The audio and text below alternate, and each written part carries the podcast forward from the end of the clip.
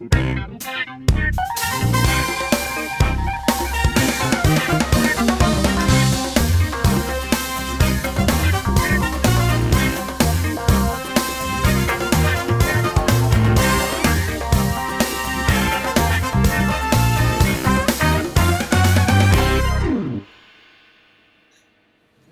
Шановні, тут в приміщенні грамбару, в інтер'єрі цьому чудовому, ми починаємо наш медіаклуб. Все, що ви побачите, відбувається в рамках національного прес-клубу. У нас є сьогодні чудове товариство, щоб ми працювали результативно і цікаво, і витиснули з того самого чудового товариства побільше інформації. Отже, Павло Клімкін сьогодні з нами. Прошу вітайте. Будь ласка, Микола Давидюк. Доброго журналісти Іван Верстюк і Сергій Стуканов. Я Дмитро Тузов. А треба справді працювати швидко, результативно. І я знаєте, ми маємо скористатися нашими спікерами, тому що Павло Клімкін, до прикладу, очолював Міністерство закордонних справ 5,5 років. Та це такий своєрідний Дещо менше. своєрідний рекорд в нашій політиці. І що цікаво, сьогодні може говорити, може говорити дещо більше, ніж коли він перебуває на посаді діючого міністра закордонних справ. Микола Давидюк теж нам заснути не дасть сьогодні. Ми будемо говорити про те, що відбувається на сході нашої країни. Там е, постійні якісь зміни. А будемо говорити про візит генерального секретаря НАТО. А тому, що це також важлива подія цього тижня для країни, і поговоримо про так би мовити український слід в американській політиці. А ви можете нас дивитися на youtube каналі Національний прес-клуб України. Заходити туди, ставити лайки, свої дописи, все, що потрібно робити в цій ситуації. І ми, власне кажучи, починаємо з цієї першої теми. Я пане Павло, я не даремно сказав, що постійно відбуваються якісь зміни а, з тим, що відбувається у нас із підготовкою до нормандського формату.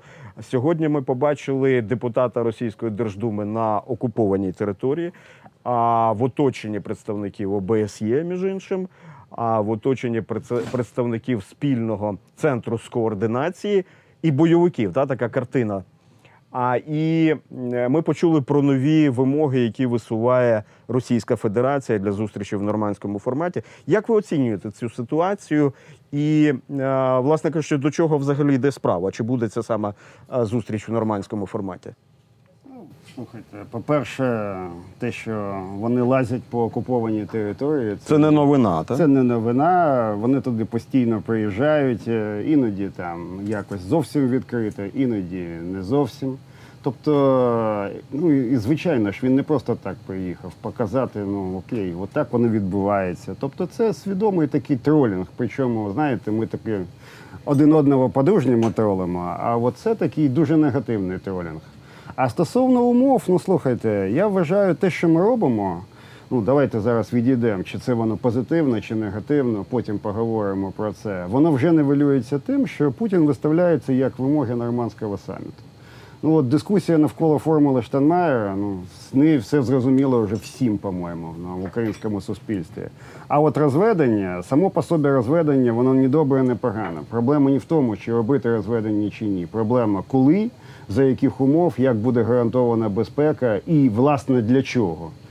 Ну, на жодне з цих питань з чотирьох у нас же відповіді немає. Тобто можемо, звичайно, поговорити. І врешті-решт, я коли там мене питають про озброєння, ваші колеги, я запитую, а от е, уявіть собі, а чому Путін це висуває однією з ключових умов нормандського саміту? Чому для Росії так важливо? Давайте, от, значить, з кінця на початок. Ну і третє, слухайте, це, це навіть не смішно, коли починаються вимоги стосовно, а давайте зробимо підсумковий документ.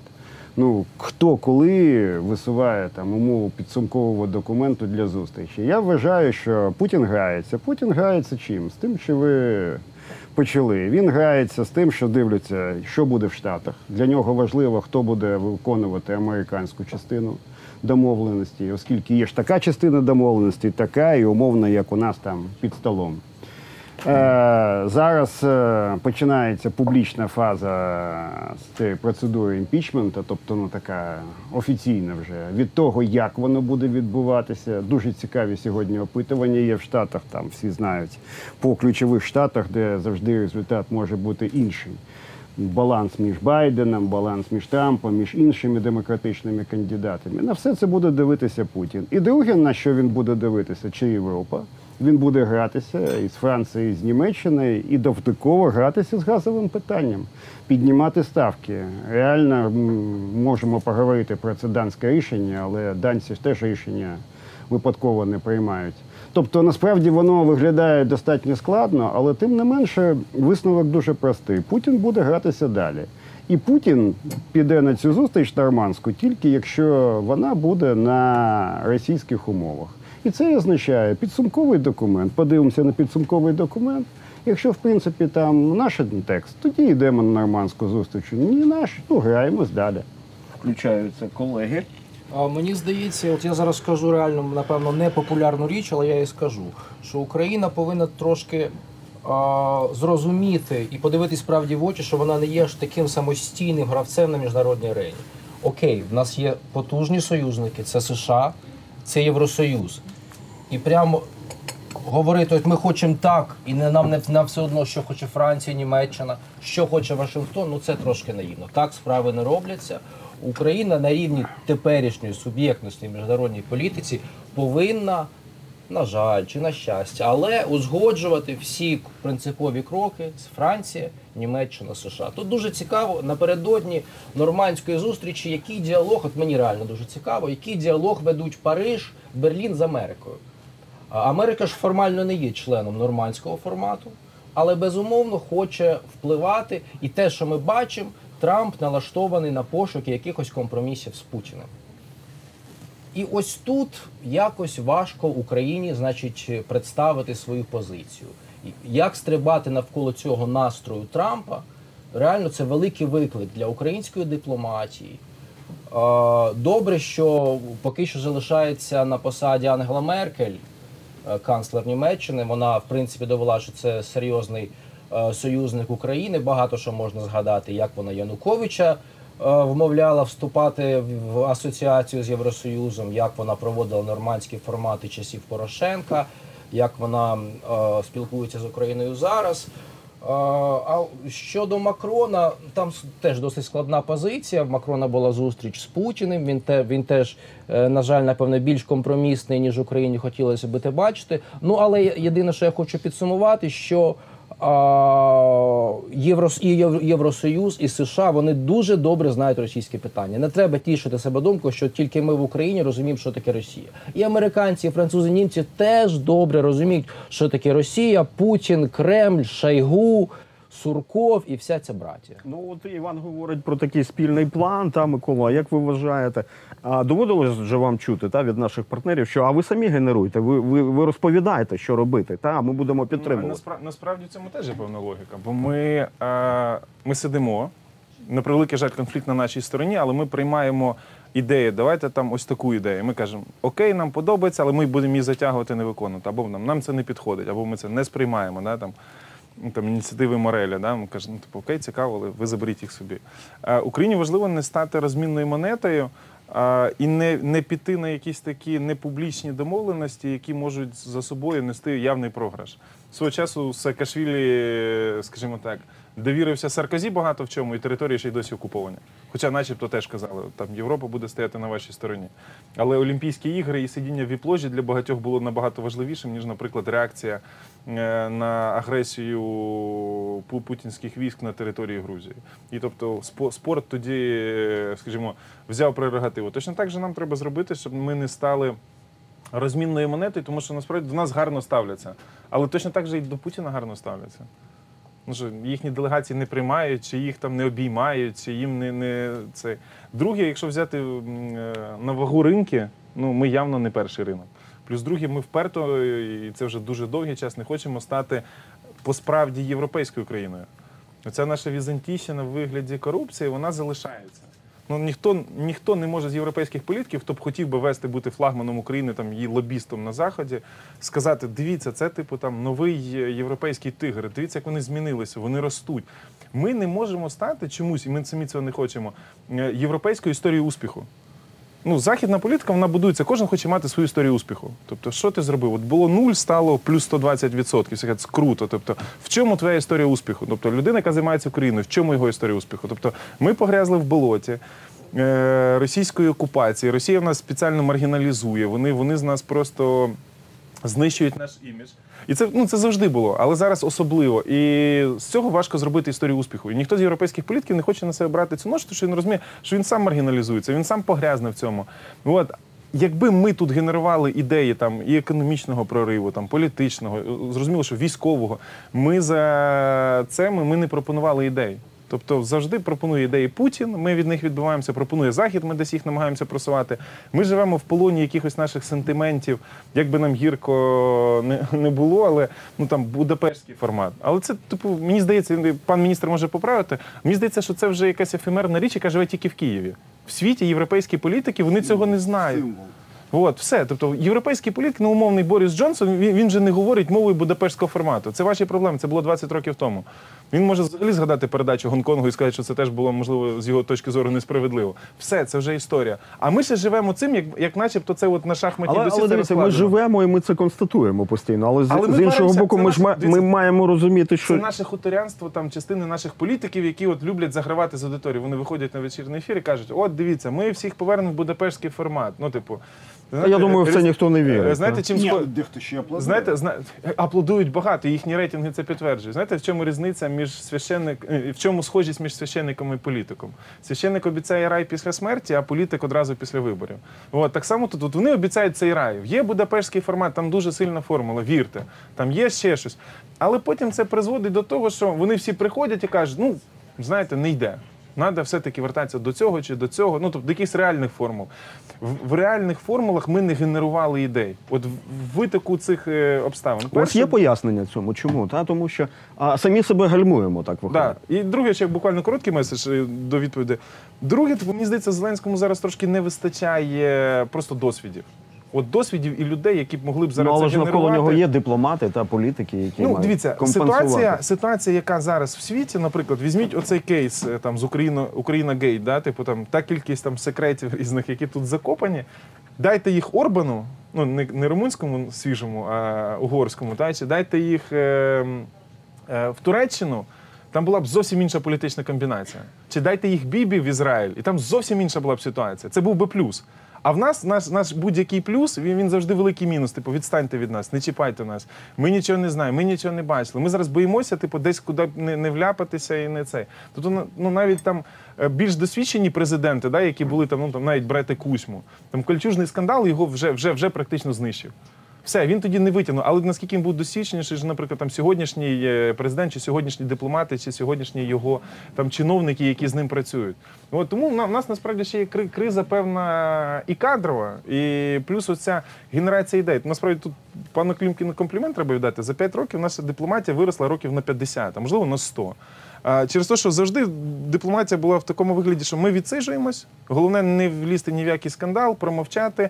Ми завжди другі, ми там десь ховаємося. Тут ми хоча б почали ну, вчитися себе відстоювати. Наприклад, навіть взяти делегацію в Пар'є. Ну, вона билася.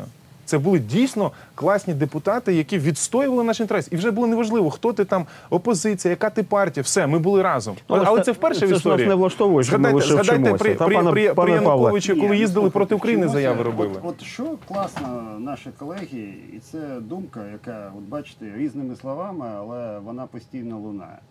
Ми є гравцем. Ми, звичайно, не є гравцем, який може робити Вважаємо, все, що слабкий завгодно. гравець. Не можемо. Поки що. Ну так воно ми вже не можемо поміряти тут і сказати, що ми будемо. Микола сміється. Ну. Ні, ми Але, але зараз ми є гравець, але при тому ми не граємо.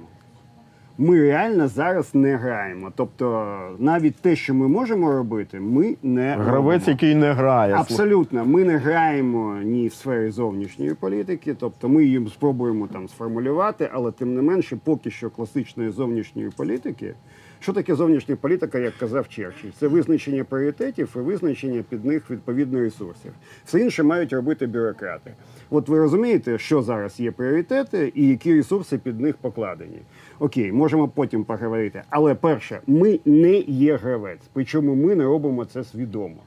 От е, наведу А чому поясніть? Е, от зараз Путін каже, спочатку буде формула Штайнмаєра, ми її якимось чином підписуємо. Да. Хоча всім зрозуміло, що формула Штайнмаєра якась е, із контексту вистрибнута, це чистий маразм. От чистий маразм, реально. Вона не має жодного раціонального чи раціонального сенсу. Потім відповідним чином розведення, потім ще щось. От ми можемо вийти з своєю дуже простою логікою, що ми можемо зробити? Можемо. Можемо впливати на це, можемо розмовляти з нашими там партнерами. Причому у них теж є суперечки. І оце дуже ідея стосовно Трампа. Коли Трамп прийшов, ну я не знаю, я там це рідко кажу. До мене там прийшли європейські друзі і кажуть, ну все, ну все, у вас буде все дуже складно. Ну так складно, що навіть ти собі уявити не можеш. Давай же, значить, може там готуйся, здаватися будемо і так далі. Ну, Це, це пропонують наші партнери західні? Деякі в Європі казали, ну що все, дуже погано, коли там прийшов. В результаті подивіться, ну це, звичайно, було, було дуже багато моментів. Ми грали з багатьма членами в позитивному сенсі команди Трампа, оскільки вони підтримували Україну. Ми грали з тією ситуацією, що відбувалося в контексті розслідування Мюллера. І ще ще з багатьма речами. В результаті нас ніде адміністрація Трампа досі, ну щонайменше досі не здала. Ми отримали джевеліни і ще якусь допомогу. Звичайно, це не те, що ми там мріємо, але це все ж таки більше, ніж за адміністрацією Обами. І третє, подивіться, які санкції проти Росії. Це перший раз, коли пішли санкції проти олігархів. До цього цього взагалі не було і ще багато речей. Тобто, навіть в умовах, знаєте, коли зовсім все здається, все погано, простір для гри є. І зараз він теж є. От це класний момент, мені дуже сподобалося, Нава Івана. А от уявити собі, про що зараз розмовляє умовно там не тільки Меркель з Трампом, а й команда, яка готує рішення. Можливо, Оскільки- можливо, ми коли-небудь телефонні переговори ми- почитаємо ми чи щось, послухаємо. Ми щось знаємо. Ну, після того, як Трамп, значить, е, запис розмови оприлюднив, е, лист до Ердогана оприлюднив. Я не знаю, що там далі буде. Це цікаво буде читати, але тим не менше. Зараз я не знаю, хто взагалі буде з ними розмовляти. От друга теза, насправді. Ми завжди можемо війти в активну гру, якщо ми це хочемо. Але якщо ти починаєш грати, ти розумієш, що в грі є і ризики, і плюси. Якщо ти не хочеш цих ризиків і хочеш от результат прямо зараз, ти припиняєш грати. І це насправді дуже Це азартні ігри. історія. Азартні ігри, так? Ні, ні, це серйозна гра. Це А, а, а як розцінити фразу? Ну я сподіваюся, ви там з Путіним повирішуєте питання. Це Трамп сказав? Але Трамп так серйозно вважає. Е, Для Трампа взагалі позбутися цієї проблеми на якихось умовах, які б е, зараз підійшли, воно було б окей. І це третій момент, е, про який, ну, про який ми тільки що говорили. От ми маємо якось зірвати мозок от всім нашим партнерам. Вони звикли, що ми це проблема. От давайте відійдемо від цієї логіки, що ми завжди проблема. І скажемо, а тепер ми всередині робимо один, два, три. Вони кажуть, так не може бути. От МВФ так не сказав. Вони кажуть, байдуже. От ми один, два, три, і ми хочемо так передовбати всю країну. І ви підлаштовуєте в своїх програмах під нас. І починаємо це робити. А якщо ми цього не зробимо, нам знову таки випишуть п'ять сторінок умов. Це знову буде меморандум, і ми будемо в чиїсь колії. Знаєте, цей відомий анекдот, да? куди там цей трактор з колії дінеться. І от ці три моменти, або ми починаємо грати активно і робимо і в зовнішній політиці, і внутрішній те, що ми вважаємо за потрібно. І наші амбіції мають бути реально такими, що йдуть туди, але не такі, як наш Кабмін зараз написав умовно там 40%, скільки там аеропортів, скільки портів. І проблема не в тому, що це погано. Проблема в тому, що з нас наші партнери сміються.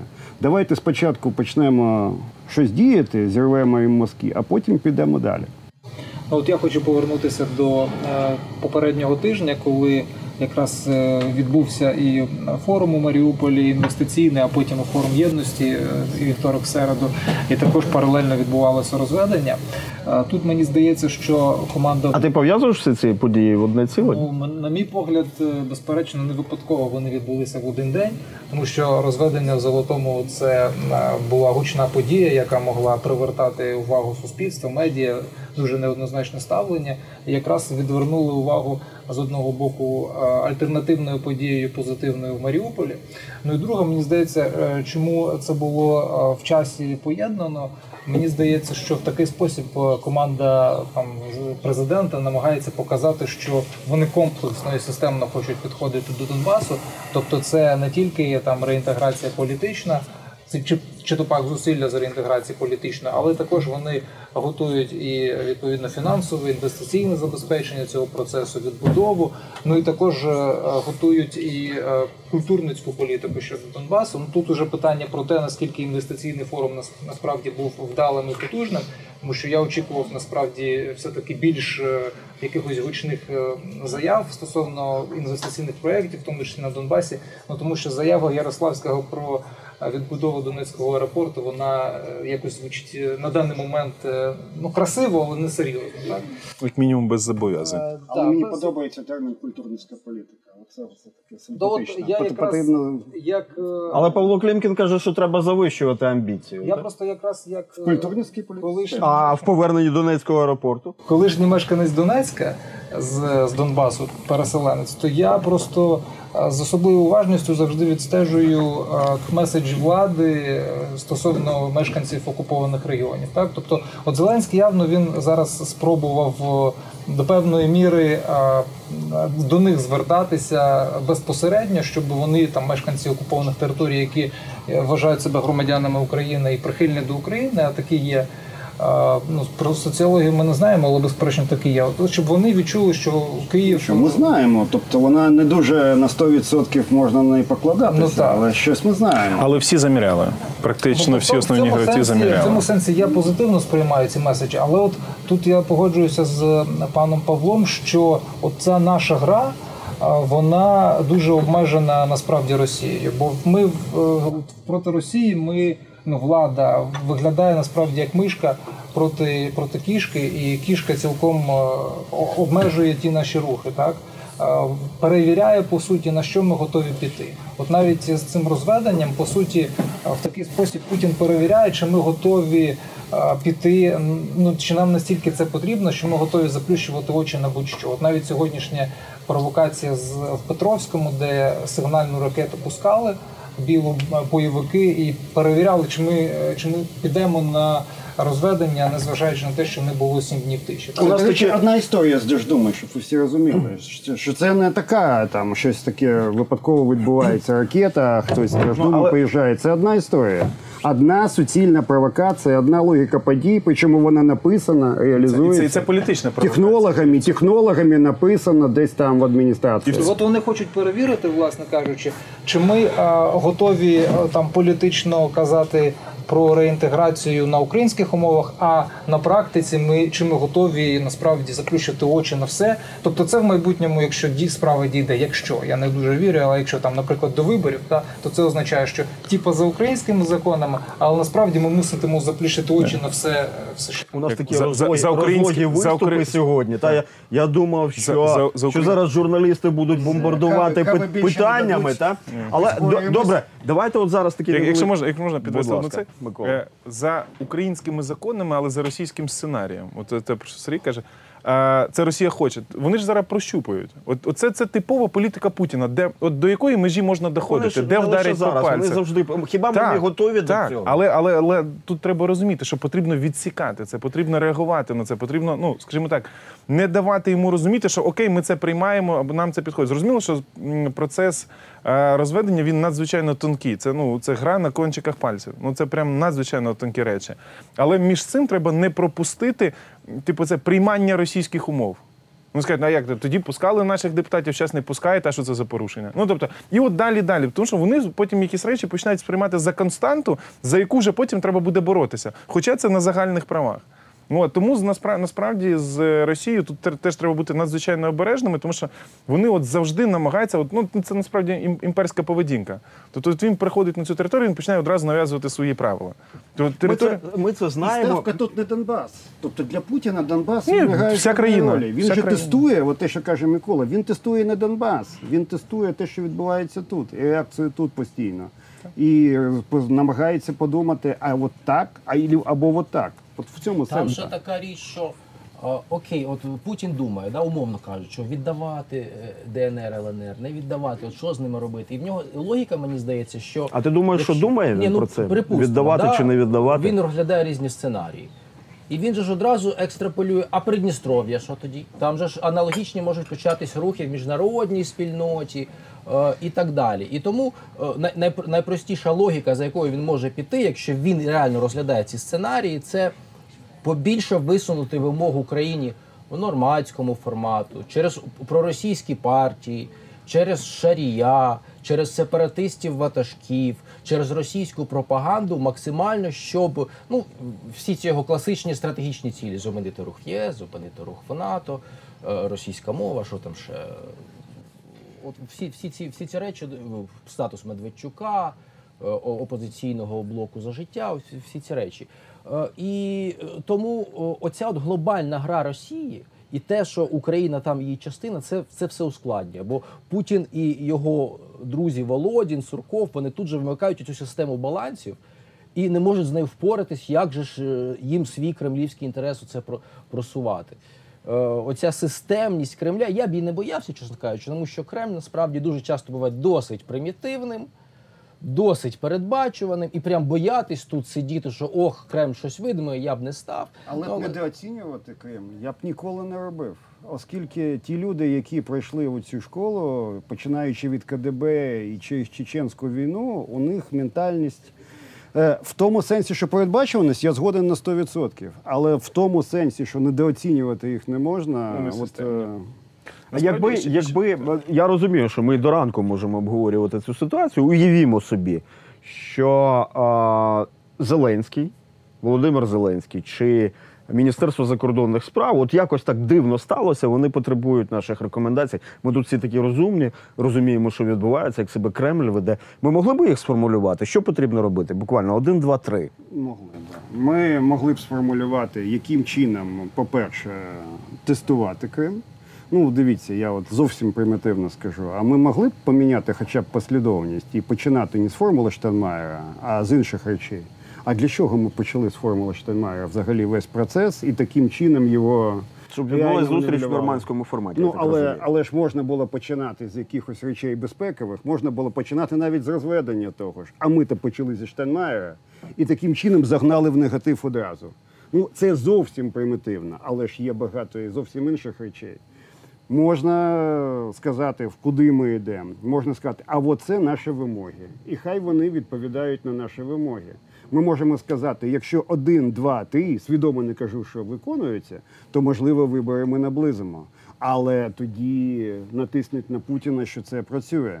Все це можна робити. Тут можна гратися, можна сформулювати, але це потрібно робити в режимі ну не реального часу, а постійно. ці вимоги могли б сформулювати швидко. Можна, можна. Я свідомо ну, знаєш, на камеру сформулюємо, а потім піде. Але я ж не хочу, ну, може там. Я ж намагаюся ці вимоги якось е, неофіційно так е, Просуваєте їх? в- Ну, в сенсі так щоб допомогти. А це ж, але це не моя справа починати грати. Я не бачу, щоб хтось починав грати на сьогодні і з Путіним, і з нашими партнерами. Я вважаю, що нам ця ігра потрібна, і ми достойні цієї гри. Ми не ідеальні. Ми, як кажуть наші колеги, не можемо грати як Мессі, але можемо все одно грати достойно. І це потрібно робити. А якщо ми не будемо грати, знаєте, як кажуть, е, хочеш там їхати, купи квиток. Ми навіть поки що А ми, але ж ми, ми ж купуємо цей квиток. Ви знаєте, я в червні місяці цього року був в Брюсселі в штаб-квартирі НАТО. Так і тоді справді, справді, от українським журналістам треба було багато зусиль, щоб Єнс Столтенберг щось згадав про Україну. А зараз у нас генеральний секретар НАТО на цьому тижні в Україні багато заяв в Одесі спочатку, в Києві. Заяви заяви резонансні та про те, що допомагати, наприклад, військово-морському флоту України. Пане Павло, ви ж знаєте, під час Другої світової війни, як Черчилль виби- вибивав есмінці у Сполучених Штатів Америки, та і американці передавали десятками їх, тому що йшла війна. Що ми винесли? Але бити потім платили ще більше 50 років. А між іншим, щоб, щоб чесно. А між іншим, програму ленд-лізу радянському союзу в 60-х роках скасували, тому що зрозуміли, що совок нічого далі виплачувати не буде. Це інша тема. Що ми винесли зараз? Та які переваги після того, коли у нас генеральний секретар з'явився в нашій країні? Ну слухайте, ну по-перше, візит давно планувався. По-друге, як кажуть, там зради нема, перемоги нема, але тим не менше всі заяви симпатичні, атмосфера симпатична. Тому візит однозначно в плюс. Е, забавна дискусія про ПДЧ, вона мені взагалі розважає, оскільки кожен її веде там зі своєю там часткою лукавства. Ну, по-перше, всім прекрасно зрозуміло, що подання ще одної заявки нічого не наблизить і не прискорить в існуючій ситуації. І ПДЧ Так друга заявка потрібна? і ПДЧ, слухайте, ну ПДЧ це не техніка, це чиста політика. Подавати заявку потрібно, коли на неї буде реакція. А зараз потрібно це все підготувати. Не потрібно нескінченно гратися в цю гру. Але те, що нам потрібно, і я всім кажу, от колись там буде членство в НАТО. Коли воно буде, можемо зараз поспекулювати. Але до того краща гарантія нашої безпеки це елементи інфраструктури НАТО і підрозділи НАТО тут в Україні. І от про це має бути основна розмова на перспективу. Елементи інфраструктури це можуть бути бази військові, до прикладу. Можуть бути елементи баз, можуть бути елементи спостереження, можуть бути дуже багато всього може бути. Слухайте, для чого Польща, яка зараз член НАТО, так бореться за американські війська? Для чого Балтійські країни борються? Реально в рамках якоїсь угоди про безпеку до того моменту, як ми прийдемо до НАТО, ми ж не знаємо, чи буде от тут це чи от тут. Оце б для нас було насправді е, така дуже цікава історія, яким чином ми могли би зміцнити нашу безпеку. Оскільки Путін, це дуже добре, от е, ще раз скажу. Це, до речі, коли ми тоді розмовляли, це була заява, яка розійшлася. Йому ж не, не, не Донбас потрібен. Він далі буде повністю бити по, по півдню, оскільки реальна дестабілізація півдня і потім перезавантаження півдня для нього вирішує одразу 5-6 великих стратегічних Старий, проблем. старий сценарій, коридор на Крим. Абсолютно і коридор, і контроль над Чорним морем, і рейтинги в Росії, оскільки зараз вони опустилися майже до рівня 2012 року, до рівня болотної. Реальне підтримання внутрішньої стабільності в Росії і ще багато речей. Якщо ви так от полаштуєте, реально він виконує майже всі свої завдання. І оце він буде робити. І знову таки повертаючись, якщо ми не будемо грати, так він буде грати в свою ігру, і ми будемо дозволяти йому грати в свою гру. От, е, на мій погляд, е, візит е, генерального секретаря взагалі Північно-Атлантичної ради справді він був позитивний, добрі меседжі лунали. Було заявлено, що нова програма започатковується, тобто до певної міри об'єднуються існуючі е, формати в- один. Але от що мене, наприклад, е, насторожує, це те, що ми постійно говоримо, що у нас є програми, і міністр оборони про це говорить, е, про те, що наближати до стандартів НАТО наше озброєння. Мені здається, от як громадянину України, як журналісту, мені все таки хотілося б розуміти часові рамки. А скільки нам ще потрібно років, щоб ці цих стандартів досягнути? Тому що по суті ми з 15-го року активно до цього йдемо, тобто вже щонайменше 4 роки. Ну і хотілося б розуміти, скільки нам потрібно ще часу, щоб дійти до того часу, коли міністр оборони скаже, наші значить, збройні сили вже досягнули стандартів НАТО по різних е, характеристиках. Пане Павле, як ви оцінюєте цю нову програму НАТО? Це те саме тільки в профіль, чи справді є певний е, в цьому сенсі Ті, інтенсив? ж- ті ж яйця лише в профіль. Ну, знову таки, ми тоді казали, а, тобто, от більше грошей у нас не буде. Щось якісно нового у нас не буде. От у вас там реально ви фанат е, своєї бібліотеки. У вас там шафа, тут шафа. Ну зараз замість там всього ви купуєте одну, вона дуже класна, вам дуже зручно діставати від того книжки. І це супер. Ну то супер, ви всі радієте, ваші діти радіють. Але тим не менше, чи є це якась нова логіка спілкування вас і ваших книжок? Вона, на жаль, не є. Тому не потрібно вигадувати і надягати на голову людям, що це є мегапрогрес. Так, технічно це є прогрес. Добре це безумовно добре. Чи маємо ми це вітати? Так. Але це якісно ні в якому сенсі не є щось нове. Зараз є багато трастових фондів.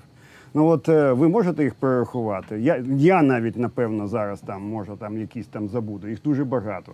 Вони всі дуже класні. Ну от зведемо ми їх в один список. Ну що далі? Від того воно щось поміняється. І знову таки, пам'ятаєте, Варшавський саміт НАТО. Ми всі там раділи. Ми взяли на себе зобов'язання, що ми до 20 кінця 2020 року адаптуємо в основному себе до стандартів НАТО. Це реально? От я зараз дивлюся на процес адаптації і вважаю, що це нереально. Тому оце дуже класне. А коли ми це зробимо? От коли ми зробимо, коли ми можемо сказати, ми адаптовані Слухайте, до так стандартів можливо, це є НАТО. відповідь на питання, коли ми говоримо так, а, давайте якось вступати в НАТО. Насправді. А нам відповідають, Ні, «Да- ні, давайте, це не давайте це зробимо так, щоб ви були готові. Щоб вступати в НАТО, це, це не проблема не тільки в стандартах. Якщо от Це припустимо, політично, ми, ми наявність післязавтра- політичної волі. От післязавтра ми виконуємо от всі самі стандарти НАТО. Там е, встаємо і кажемо бомба. Ми такі класні, давайте нас беріть в НАТО. А нам кажуть, от ні, ну от стандарти НАТО, от все ж таки да, а вас не беруть. І це теж потрібно розуміти, оскільки вступ просування до НАТО до інтеграції це політична річ, це не технічна. А, блок- блок ж не абсолютно. казав, а що це- стандарти НАТО це важливо, але тим не менше технічна річ. От, наприклад, як у нас працює логістика? Всі ж знають там склади, а от там, от, значить, відповідно, бірочки і коди, штрих-коди на всіх е, набоях розвісити. Потрібно? Потрібно. Можемо ми це можемо. А якщо ми це досягнемо, це наблизить нас до членства в НАТО? Я вважаю, що ні. Тобто, давайте хоч чесними будемо, вибачте. Да, насправді, насправді у нас піца на фронт швидше доїжджає, ніж, наприклад, часто працюють військові склади. І в, цю, і в цьому теж треба розуміти, що суспільство інколи реформується швидше, ніж реформуються стандарти, в тому числі військові. Перше, друге, е, коли говорять, давайте будемо підтягуватись до стандартів НАТО, коли програють реальну боротьбу. Е, Бухарест 2008 рік. От тоді сказали, ми будемо НАТО робити тут, зроб, підтягнемо стандарти, зробимо все. Чого це говорили? Бо приїхав Путін, він погрожував, він переконував, він казав, що окупує Крим і Донбас, якщо Україна вступить в НАТО. Це Мюнхенська промова відома, Ні, ну 2008 це, рік. це, це промова, а потім, потім, потім так, 2007 так. А в восьмому це вже було це вже було реалізовано в Бухаресті. Е, Це, це вже був політичний фактаж. Тобто промова стала реальністю. І приїхали наші політики сюди, і пішли сказати, ми будемо робити стандарти НАТО. Але вже прийшло навіть не з 15-го року, треба рахувати, треба рахувати з 8-го. І вже більше 10 років ми їх Це, імплементовуємо. слухайте, це ж наша біда, що у нас забагато імітацій в усьому. Та? В досягненні стандартів це НАТО, гра- в боротьбі з Це корупцією, гра про яку тут згадували. міфами. Так, це гра політичними міфами. Людям кажуть, будемо щось робити. Ну робіть. Ну, типу, значить, там все нормально. В базис, навіть не політична корупція, корупція на солдати. Його обкрадають, його, його обдурять, його зарплату витягують, його там на будівництві, на, на, на всьому. Тобто ця непрозорість бюджеті, всього, типу менеджменту, тобто вона породжує те, що до цих стандартів ми ніколи не прийдемо. От, і ми не, ми не йдемо до них, ми йдемо туди тільки на словах. І потім виходить наступна річ, що ми втрачаємо час. І є великий геополітичний блок, тобто, крім на, на, на, навіть нашого цього внутрішнього політичного, технічного, є ще геополітичний блок. От, але я пам'ятаю, в дво- 2016, по-моєму, на запрошення Бориса Джонсона, в 17-му, е, були дні України в Лондоні. І тоді Клим Порсенцадзе сказав, що ми в Україні будемо е, імплементовувати це в Чатман Хаус була панель, ну, така конференція коротка. Вона сказала, що ми будемо імплементовувати в законодавство. Я пам'ятаю, як представники НАТО дуже злилися. Вони підходили в кулуарах, типу. Типу, навіщо ви це говорите? Навіщо ви провокуєте? Ми це не підтримуємо. Але ми імплементували як країна і все прийняли.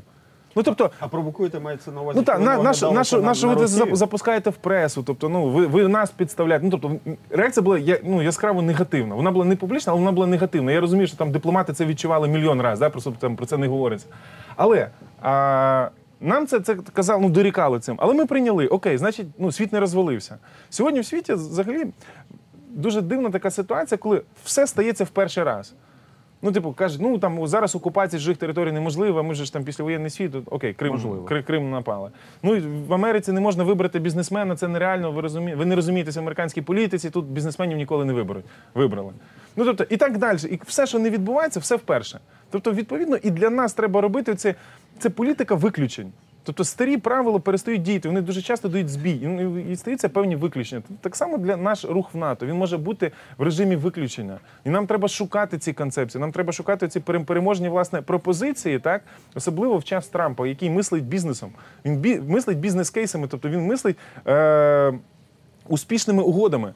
Дайте себе як успішну угоду, і він буде на нас дивитися зовсім по-іншому. І ще одна річ, Іван про це говорив. Про Путіна і бачення Донбасу. Мені здається, що Путін не втомився від Донбасу. Це ми думаємо, що він так втомився і хоче нам прийти його віддати. Сказати, заберіть його, мені так важко його утримувати. У вас є таке відчуття, справді? М- Моє відчуття, що він від цього отримує кайф. Він в порядку денному світовому. Він, він взагалі ну, геній, злий геній управління конфліктами. Він шукає конфлікти, щоб ними потім торгувати. Я, я просто його дивуюсь, продукт, я просто дивуюсь, коли- його Погоджуюсь, продукт, погоджуюсь. його продукт це продажа Ніхто не каже, конфліктів. він втомився. Лівія, кажемо, Сирія, що це засіб, Укра... це не Украї... ціль. Україна. Ні, але багато хто з політиків живе А, цим. Що ні, він це- втомився, він, він каже, в ньому він хоче нам поміняти на Крим. Та вже нічого він міняти не хоче. Да, окупація як мотив могла починатися як од- одна з точок обміну, що не чіпайте Крим. Але зараз вже ігра почалась така, що він зараз більше дивиться з ласо на країни Балтії чи на Польщу, там робить щось схоже. Чи Україну там на півдні кошмарить, як, як новий товар. Товар це виявляється коштує грошей. Цей товар йому коштує торгів. І, ну, наприклад, та ж сама Лівія, коли вони шукають цих е, там синовей Каддафі, щоб їх легалізовувати як нових лідерів, знову створювати якісь переговорні точки. Тобто для нього це не втома. Навпаки, це його повернуло вперше в глобальне світове лідерство. Не продажа газу і нафти, тобто де, де, де він чувствував свою вторічність, де він чувствував, що його любиму Росію Але з розкрадає. великої вісімки вилетіли все-таки, так? Так вибачте, так він зараз ну по силі він зараз сильніший ніж тоді, коли був в великій вісімці. І зараз це, ну тобто, е, в Там його хтось тримав. Зараз його ніхто не тримає. Він за- він- він це- зараз сам це по собі велика дуже вісімка. специфічна гра. Нам не потрібно, щоб він потреба в велику вісімку повертався. Але йому не це вже не менше, Навіть потрібно. німці, от яких я знаю, давайте там. Ну я так цього ніколи не казав. Вони кажуть, ну може краще його тримати всередині, і ми будемо на нього тиснути, чи він буде там. Тобто такі думки теж є. І Макрон, який зараз каже, він же ж не полюбив Путіна всією душею, там невідомо. Він просто хоче його використати для близького сходу, для інших речей. І він каже, так може краще його тримати і використовувати. А це дійсно ідея. Він же використовує там безпеку і стабільність як, як товар певний. Він грає як на біржі. каже: от там Лівія, от бачите, що на Мальті зараз.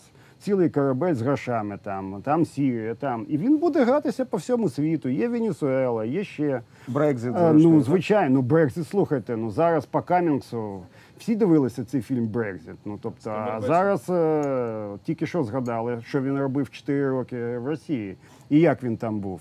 І, але людина дуже розумна, якщо Одразу питання, раз Брекзит. А що Путін хоче мати з Брекзиту, на ваш погляд? ну, по-перше, це буде зовсім інша Європа. Путін не хоче мати Європейський Союз як такий. У Путіна ви маєте зрозуміти, для нього абсолютно Шотландці пропонують вже другий референдум Для нього емоційно, емоційно колись. Ще до 2007 року Дмитро дуже класно це згадав. Була ідея, якщо хочете мрія, побудувати Євразійський союз і побудувати унікальне партнерство. Євразійський союз європейський. Зараз це завалилося. Для чого тепер йому цей європейський союз? Але Він Макрон хоче же його говорив про. Європу від Лісабона до там до Камчатки, та чи до Але Курил. це інше. Пам'ятаєте, і Деголь колись говорив про Європу. Умовно, до ну, Деголя було більше розуму. Він до Уралу там побудував свою Європу. А тут вже відповідно до Владивостоку. Певний, певний простір можна, можна будувати як завгодно, але ж це ну зовсім інше відчуття Європи. І знову таки зараз йому вигідно роздовбати Європу. І як Путін бачить майбутнє? От багато хто це не розуміє. Всі кажуть, він хоче якусь Ялту, там 2, там, кома 3, 2,4. Він не такий дурний. Він хоче, знаєте, повернення в 19 сторіччя, якийсь віденський конгрес і сфери впливу, і грати відповідно з кожним по-своєму. З німцями по-своєму, з французами по-своєму, з бритами по-своєму. От це його логіка. Він хоче повернутися до Європи, в якій Росія це сила. Ось через ситуативні коаліції. А ми це зона впливу, роздовбана відповідним чином з частковим суверенітетом, як інструмент. Тому абсолютно це дуже важливо. Для нього Донбас нічого не значить. Але він буде грати Донбасом до кінця. Він ніколи його не віддасть на наших умовах. Він не віддасть його навіть на А вам не здається, що це містифікація і в Україні, коли кажуть, що Путін намагається хоч в якомусь вигляді впіхнути Донбас в Україну? Та от хоч в якомусь вигляді, та? Да ні, ну це Нема, нема Да, логіки ну, повертати. за чого? в нього вартість Донбасу, коли він от в такому стані. Коли Україною можна маніпулювати. Ну єдине за що він готовий буде його десь там імплементовувати, це коли буде заплачена вартість всією країною, коли федералізація повна, і коли там рішення Донецького облсовєта буде впливати на рішення національні. Типу, ми не йдемо в НАТО чи там ми не йдемо в Євросоюз. І вони Хоча це не компетенція Донецької блок влади. ні, так а подождіть, в Медведчуківських мріях чи в путінських, типу, це якраз таки федералізація, коли услиш народ Донбаса, це от, от оце закладається. Що от вони будуть рулити, типу, вони блок пакет на будь-які рішення. У нас же посту, посту, постійно ці там, а от двопалатний парламент, а зробимо так. А від цього там конституцію поміняємо. унітарну державу а, намагатися гра з референдумом, вона для чого? форму. Ну і звичайно, люди прийдуть і скажуть, у вас там влада, ваші представники і так далі, там списки, там відповідно і все. І далі йде вето. А слухайте, в другій палаті парламенту вето зорганізувати можна завжди. Можна завжди. Ми ж знаємо Але, але парламентаризм, як працює. федера- федеральна ідея, вона ж ментально навіть не українська. Це мислення виключно федератив, федеративних політиків. Тобто в, в Києві навіть немає там політиків, які мислять там дво, е, двопалатними парламентами. Чи якими... Але є досвід. Який Ми- ми досвід? з цих- вами- цих- Ми з вами вже мали Автономну Республіку Крим і маємо її зараз в окупованому Ну, це- це вигляді. з досвіду що це була помилка тоді. Так, дуже велика. І про це І той, хто її зробив, ну, Свідомо, ні, це свідомо закладав. Це просто, по-перше, приймалось на поспіх. По-друге, не вистачило досвіду це викреслити. Повинна була бути область, повинна була культурна автономія, потрібно був діалог, потрібно все було. Але, типу, це закладалося. Росія це, це свідомо закладала. І, до речі, це ще сталінська політика в кожній республіці мати гарячу точку, яка буде е, зупиняти сепаратизм радянських республік, внутрішнім сепаратизмом в них. Та ідея тоді не відбулася в 91-му, пішло надто швидко, але Путін по тих лекалах зараз шиє св- св- св- свої е, точки управління. Тобто, ну, дивіться, воно повністю йде. Якщо ми зараз подивимося Ла- Латвію, Естонію, тобто там же ж теж розігрується ця штука. Е, Ми, візьмемо ці. Вірменія, Азербайджан, візьмемо Грузію, візьмемо Молдову. Всюди по, ста, по старих сталінських дослідженнях, де були етнічні конфлікти, де були війни, де було релігійні конфлікти, він використовує виключно ці карти. Тобто нічого нового він не придумав. Просто для нас ще теж треба розуміння, ну скажімо так, там певних е, методик державного управління, да, і глибини взагалі розуміння своєї території, на якій живемо. Бо дуже часто ми живемо там трьома п'ятьма скликаннями Верховної Ради. Думаю, що це вся політика. Ні. Насправді, от якщо зараз підняти 18-й рік там Винниченка, його спогади, там ми, ми йдемо по тих же самих речах. Дуже велика кількість речей повторюється. Від глибини політичного розуміння тими, хто зараз грає в цю гру, от це теж багато що залежить. Я, я дивлюся зараз на годинник, це накладає певну відповідальність, я вам хочу сказати. Я сподіваюся, шановні, що ви нас дивитеся зараз на youtube каналі Національний прес-клуб. Ви спостерігаєте за тим, що відбувається в нашому медіаклубі. Тут пролунала така: е, ставте лайки, звичайно, надсилайте свої повідомлення. Безумовно, ми це цінуємо, будемо реагувати. Прозвучало, пане Миколо, від вас та про е, назва Україну гейт. Та наскільки це коректно? А і які наслідки цього Україна гейту? Павло Клімкін нещодавно сказав, що наслідки можуть бути катастрофічними. Я б хотів, щоб ви це щоб, щоб ви це розшифрували. Можуть бути. Ну слухайте, по-перше, от, е, ніколи нормальний американець стільки не чув про Україну. Так це ж добре, що Реально був сплеск навколо Майдану, потім знову таки. Але для всіх американців зараз Україна, ну, звичайно, це джерело корупції, але одночасне джерело тіньової політики. І це уособлення все іде на Україну. Якщо ви прийдетесь там, ну окей, Нью-Йорк, Нью-Йорком, звичайно, десь навіть там в Чикаго чи і запитаєте, а що таке Україна? От послухаєте відповіді насправді. Тепер ми, я не знаю скільки років, ми не відмиємось від того, від того розуміння України. І це реальна для нас катастрофа. Це навіть якоюсь е, системною, системною політикою, системною комунікаційною стратегією просто так вже не розрулити. Другий момент який, от, е, ну, який у нас зараз е, простір для дій? Дуже звужений. Грати під Трампа ми не можемо. Грати не під Трампа ми теж не можемо. Виникає питання: а як нам грати?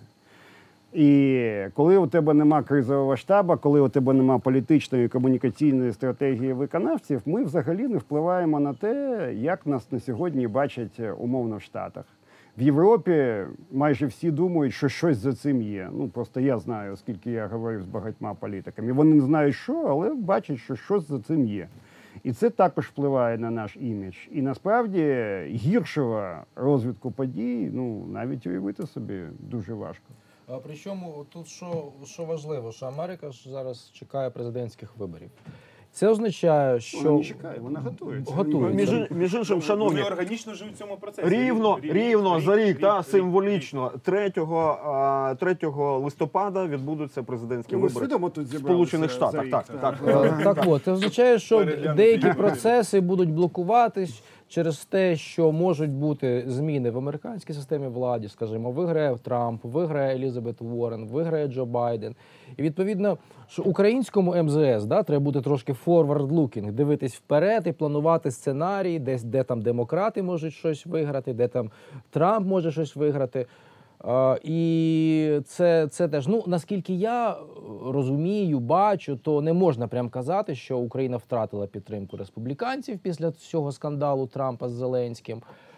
Що серед Трамп рес- запросив Зеленського у Білий Дім, так? Це Так. остання інформація. серед республіканців чимало здорового глузду е, по е, українському питанню. Хоча в цілому, напевно, е, розуміння української тематики, там пріоритету в нинішньому складі конгресу відносно невисоке. Ну і я не думаю, що там є причини вважати, що в наступному е, і складі конгресу, і, і в майбутньому, що це рівень експертизи по Україні буде збільшуватись. Ну але треба працювати з тим, чим є. Да? Навіть сенатор Тед Круз, який здавалось би, Тед Круз, це Техас, нафта, от це от все. І то він цікавиться Україною. Треба спілкуватись, підтримувати зв'язки, домовлятись про якісь зустрічі. Е, І це, це, це хороші, хороші знаки для того, щоб якось розрулити ситуацію, щоб Україна не стала партійним питанням. Тому що е, ці всі речі, про які є міжпартійний конфлікт, там Про- податки. Про це, про це Чи, вш- чи ще щось, це все е, проблемні речі. Щоб Україна от не стала е, темою, на якій демократи з республіканцями не можуть знайти спільну мову. Це мені здається найважливіше зараз зберегти, щоб і республіканці, і демократи нормально ставились до України і всі всього, що хотіла би отримати Україна від Америки як союзника. Я одну дуже, все дуже банальну річ скажу. Це дуже класно, те, що було сказано, але поставте собі питання. От припустимо, зараз починається дискусія щодо зміцнення санкцій щодо Росії. Умовно, олігархи, ну які завгодно. От простіше чи складніше зараз е, заангажувати під це Конгрес? Е, я вважаю, що складніше. З, точки зору існуючої атмосфери, з точки зору того, що люди будуть дивитися, а як, а як це вплине на проекцію по партійній лінії, як це вплине взагалі на проекцію, як це вплине на реакцію Трампа, як це вплине в контексті всіх цих розслідувань і так далі. Або, наприклад, от останні там останні спроби, ми знаємо, як це відбувалося, колись там, може, детальніше розкажемо по північному потоку. Ну, от, наприклад, ну останні, тобто. Я вважаю, що теж складніше. І насправді реально ця ситуація впливає на важливі для нас речі. І, або, наприклад, збільшення військової допомоги. Тобто, в цих умовах військова допомога нам прийде, та, яка є. А от чи буде вона кращою, більшою, а ні, не тільки більшою в сенсі е, там суми, а от, наприклад, щось таке крутіше, ніж Джевеліни. От зараз Трамп прийме це рішення, а штовхне його до того Конгрес сьогоднішній ситуації. От всі ці питання. Ну а як? Тобто, а врешті-решт підписує Трамп озброєння. Це ж не тільки Конгрес може санкції запровадити, але озброєння підписує Трамп. От я хочу додати тут е, якраз, якраз з точки зору комунікації. От команда Зеленського навесні цього року перемагала по суті достатньо потужно діючи в інформаційному просторі, але е, півроку по тому ми бачимо, що з точки зору комунікації вони виглядають е, дуже дуже слабко. Це видно як на внутрішній арені. Так вони особливо з журналістами і не Кому- комунікували, ну, я і під час кампанії. комунікація з суспільством передусім. Особливо деякі Тобто це доне- донесення, донесення меседжів. взагалі. От так, от е, донесення меседжів маю на увазі. Але е, якщо говорити про міжнародну арену, то тут е, взагалі ситуація дос- досить печальна. Чому? Тому що комунікація буває активною, коли ти свої меседжі е, в інформаційний простір надсилаєш, і пасивною, коли ти мовчиш. А активна своєю чергою ділиться на проактивну, коли ти є ініціатором меседжа, і реактивна, коли ти своїм меседжем реагуєш. Так от зараз ми на міжнародній арені діємо або реактивно, тобто вимушені реагувати на якісь щодо нас меседжі, або пасивно, тобто взагалі відмовчимось. Ми реагуємо реактивно пасивно. реактивно пасивно. І в цьому сенсі я, наприклад, е, з пересторогою дивлюся в 20-й рік, коли з'ясується, що нормандська зустріч, навіть якщо відбулася, то для нас нічого не принесла. Я не знаю на що розраховує, якщо чесно, Зеленський, тому що ну хіба він підпише капітуляцію? Якщо він капітуляцію не підпише, то результат буде нуль. І от що в 20-му році, яка тоді буде, який тоді буде план Б? От влада ця, вона мені здається абсолютно не розуміє і не має жодного плану Б. Тобто, якщо провалиться їхня сьогоднішня е, ну, тактика чи їхня, їхні певні міркування, сподівання невідомо на що. Перед чим вони постануть у 2020 році? Яка буде їхня тоді позиція? У нас кілька хвилин зараз, знаєте, і а ми ж не даремно з вами тут зібралися, правильно? І е, щоб ми сформу... Ще за рік до американських виборів. сформу... сформулювали вла... Власний, власний план Б. Та? А, але щоб він був не такий конституційний, знаєте, що ми бачимо, що все погано, катастрофа. Можна буквально два, два слова до сказаного? Е, Зеленський дуже крутий в внутрішній політиці. Навіть оці, цей весь хаос, який начебто відбувається з повіями, з хорами, з зубами, з е, детекторами. Бачите, ми сьогодні, це все, не це все, це все, це все насправді награне, тому що це все відволікає від е, того, що відбувається в Штатах. І я погоджуюся. Я, наприклад, сьогодні на ефірі перед цим це говорив. Що якщо не брати 14-15 рік, от у мене, наприклад, в телефоні стоять додатки там різних е, новинних е, ресурсів, там BBC, Washington Post. Так Україна з'являється в новинах частіше. Якщо забрати оці два роки, ніж взагалі от до цього. ми пості... використаємо. Але, але в нас тут бояться, і це цієї інформації. Бояться, ми тут це значить, не поважають, ні, ні, ні, наші політики бояться взагалі цього, е, цього скандалу, цієї ситуації. Вони всередині це не комунікують. Країна про це взагалі не говорить. Цього, начебто, не існує. Це десь там, в Штатах, а ми не при чому. Це про Туреччину говорить, не про нас. І ми втрачаємо шанс, наприклад, бути таким партнером для Сполучених Штатів, як Південна Корея. Хоча в нас був такий шанс. Тобто країна, в яку інвестують, яка міняється на західні стандарти, яка лідер в регіоні, да, в якої в центрі столиці військова база, да, в якої незрозумілої поведінки сусід. Але вона, вона в драйві, це суперекономіка, вона розвивається, громадянське суспільство. При всіх мінусах там всієї побудови економіки, але тим не менше, людина живе заможно, людина живе там достатньо Може, захищено. трошки інакше. Я, я Але, але дивіться, знаєте, що в нас виходить? А ми зараз в нас е, йде маргіналізація. Ми зараз йдемо в сторону близького сходу, такого важкої військової ноші з затягнутим конфліктом неуспішної історії. Ми втрачаємо шанс стати південною Кореєю, ну в вигляді партнерства, а більше схожі на якісь е, гірші приклади, наприклад, пів, пів, близького сходу. Ми, ми це відзначили, але давайте от зараз резюмуємо. Та? А що ми маємо? Якщо трошки інакше до цього всього поставитись, країна, яка 5 років стримує агресію, і при цьому всі знають, що не останньої армії в світі. Як мінімум, так далі про нас всі знають, пане Павле, правильно, в тому числі і американський Не всі обов'язково позитивно. але Не всі обов'язково, але, але знають. Окей. Та? І ну а цього тижня у нас генеральний секретар НАТО, що теж а, симпатичні промови та симпатичні заяви, і а, це такі ну певні позитиви. Тому ми зараз Але, резюмуємо. але ві- візит позитивний, але порожній. Ні, Він, він не був насичений. Чесно, от, Чесно, що ми намагаємося лише чесно. сказати, якщо ми реально тут всередині не стартанемо і не скажемо, що от ми хочемо от так, у нас є якась візія цієї країни. Ну от запитайте у когось там з політиків, от як ви бачите Україну навіть за 5 років? Всі скажуть, да ні, сьогодні ввечері, завтра зранку це мега горизонт. Більше нічого не бачимо. взагалі. А там взагалі вибори, і, і коли вони будуть. коли І, і, ви, і реально, от можна врешті-решт е, сказати, давайте визначимо, яким чином ми стартуємо, кудись катапультуємось. І будемо туди йти. А всі інші будуть розважатися. От я всім кажу, можна виконати будь-які стандарти НАТО, 55 директив ЄСівських імплементувати, але з нашою олігархічною структурою нас не візьмуть ні в НАТО, ні в ЄС, нікуди. Ну чесно скажемо. Або ми поступово будемо казати, що це ми йдемо до якоїсь іншої логіки, як фінансує функціонує суспільство, бізнес і політика в цій країні. Або ми залишимось і будемо занепадати, от саме в напрямку близького сходу. Я абсолютно згоден. І нас будуть бачити як проблему. А зараз в результаті цього, як би його називати, Україна гейт, нас все більше бачать як проблему. І в цьому наша теж проблема. Джерело проблем, джерело тіньової політики, джерело тіньової економіки, і взагалі як велика проблема, якою хочеться позбутися. А ми маємо сказати, що це шанс для вас. І так і саме в НАТО ми маємо сказати: від нас є користь. в ЄС від нас є користь. Якщо ми кажемо, що нас потрібно рятувати, ну колись там всі втомляться рятувати.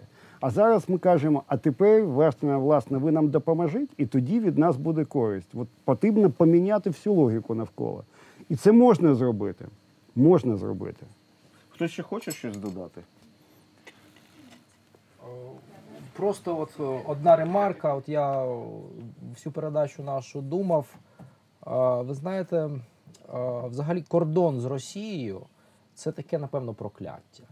Тому що будь-яка країна, яка має кордон з Росією, це величезний ризик, і цей ризик назавжди. Ти нікуди не дінешся від цього кордону. з Росією. припинив Ось, ось. Коли Китай став І от- сильнішим, він почав навіть повертати- території, які радянський По-моєму, тепер і. Росія турбується, що вони кордон з Китаєм. От по тре- треба реально думати довгостроково, що робити з кордоном з Росією, тому що навіть норвезці в них клаптик того кордону, і то отримують провокації. Насправді е, в вашому журналі була стаття ем, з президентом е, Фінляндії. От він там один, з лейтмотивів, як міняється відношення Росії до країни, коли вона стає сильнішою. Він каже: от коли ми закупили там винищувачі класні, нами почали якось вже там більше часу про говорити більше, типу, менше тиснути, там е, менше. Ну там ді- діалог взагалі помінявся. І тобто їх вже почали використовувати як комунікатора там між Європою там і різними країнами. Ну, от, тому насправді для України тут е, погоджуюсь з паном Павлом, що нам треба світоглядно мінятися. Ми живемо ще в старій парадигмі молодшого брата, який страждає, який завжди повинен бути другим. допоможуть, Да. На, на, нам потрібно дорослішати. Нам потрібно дійсно пропонувати ці успішні історії, міняти стратегію, десь трошки набирати швидкостей. Бо перше, друге, перестати бути маргінальною хуторянською політикою, бо вона в нас жорстко зарегульована. Це у нас такі сьогодні заклики дискусії- до, до самих себе дискусії, улюблених. та, в тому, а в тому числі до всіх. Дуже, до дуже всіх. швидко зараз, до швидких переходів. Ми здатні? Та здатні. Дивіться, Україна нас- насправді, якщо подивитися якісь окремі наприклад, види бізнесу, чи там громадянське суспільство, чи, наприклад, там от вир- вирвати з контексту ту ж дипломатію, це супер стартап. Тобто він набрав швидкості, він в акціях ріс там по 100% в рік. Ну, тобто, ті речі, яким багатьом країнам треба було там 20-30 років, тут розумієш, що війна, все, відступати нема куди, поїхали. Тобто, я бачу, як, наприклад, там наші дипломати в Нью-Йорку билися. Да, там, я, ну, вони дійсно вони працювали 24 на 7, вони віддавалися. Я бачу, як, наші, там, як наш посол в Киргизстані, як там е, вся, вся російська агентура його боялася. На їх переслідували, він був суперзірка. Там співаки були менш відомі, ніж він. Він приходить, то його бабочку знали всі журналісти. Але його звідти евакуйовували, тому що його там ну, могли просто знищити. Але, ну, але це рівень, це вже обличчя української дипломатії. Тобто, як ми приїжджаємо вже кудись за кордон, тобто це інші делегації. Там наша делегація в ПАСЕ. Тобто, тобто беремо цей окремий участок, можливо. Беремо ще якийсь інший, теж можливо. Але якщо беремо в комплексі, ні, неможливо, бо ми, значить, от такі завжди повинні бути бідні. Ні. Тобто, давайте міняти, давайте рухатись, давайте заряджати. Тобто, Здається, тут всі сьогодні говорили про таку проактивну позицію. Було б добре, якби вона була реалізована, і якраз таки вона стала нормою і традицією. Тобто тоді, тоді б це було нормально. Я вам дякую. Сподіваюся, що а, ми справили враження на наших е, глядачів, слухачів. Телеканал Національний прес-клуб України. Дивіться, будь ласка. Ми вам вдячні за вашу увагу і будемо продовжувати наші зібрання в медіаклубі. До зустрічі. Дякуємо. Пане ведучий. Дякую. Дякую.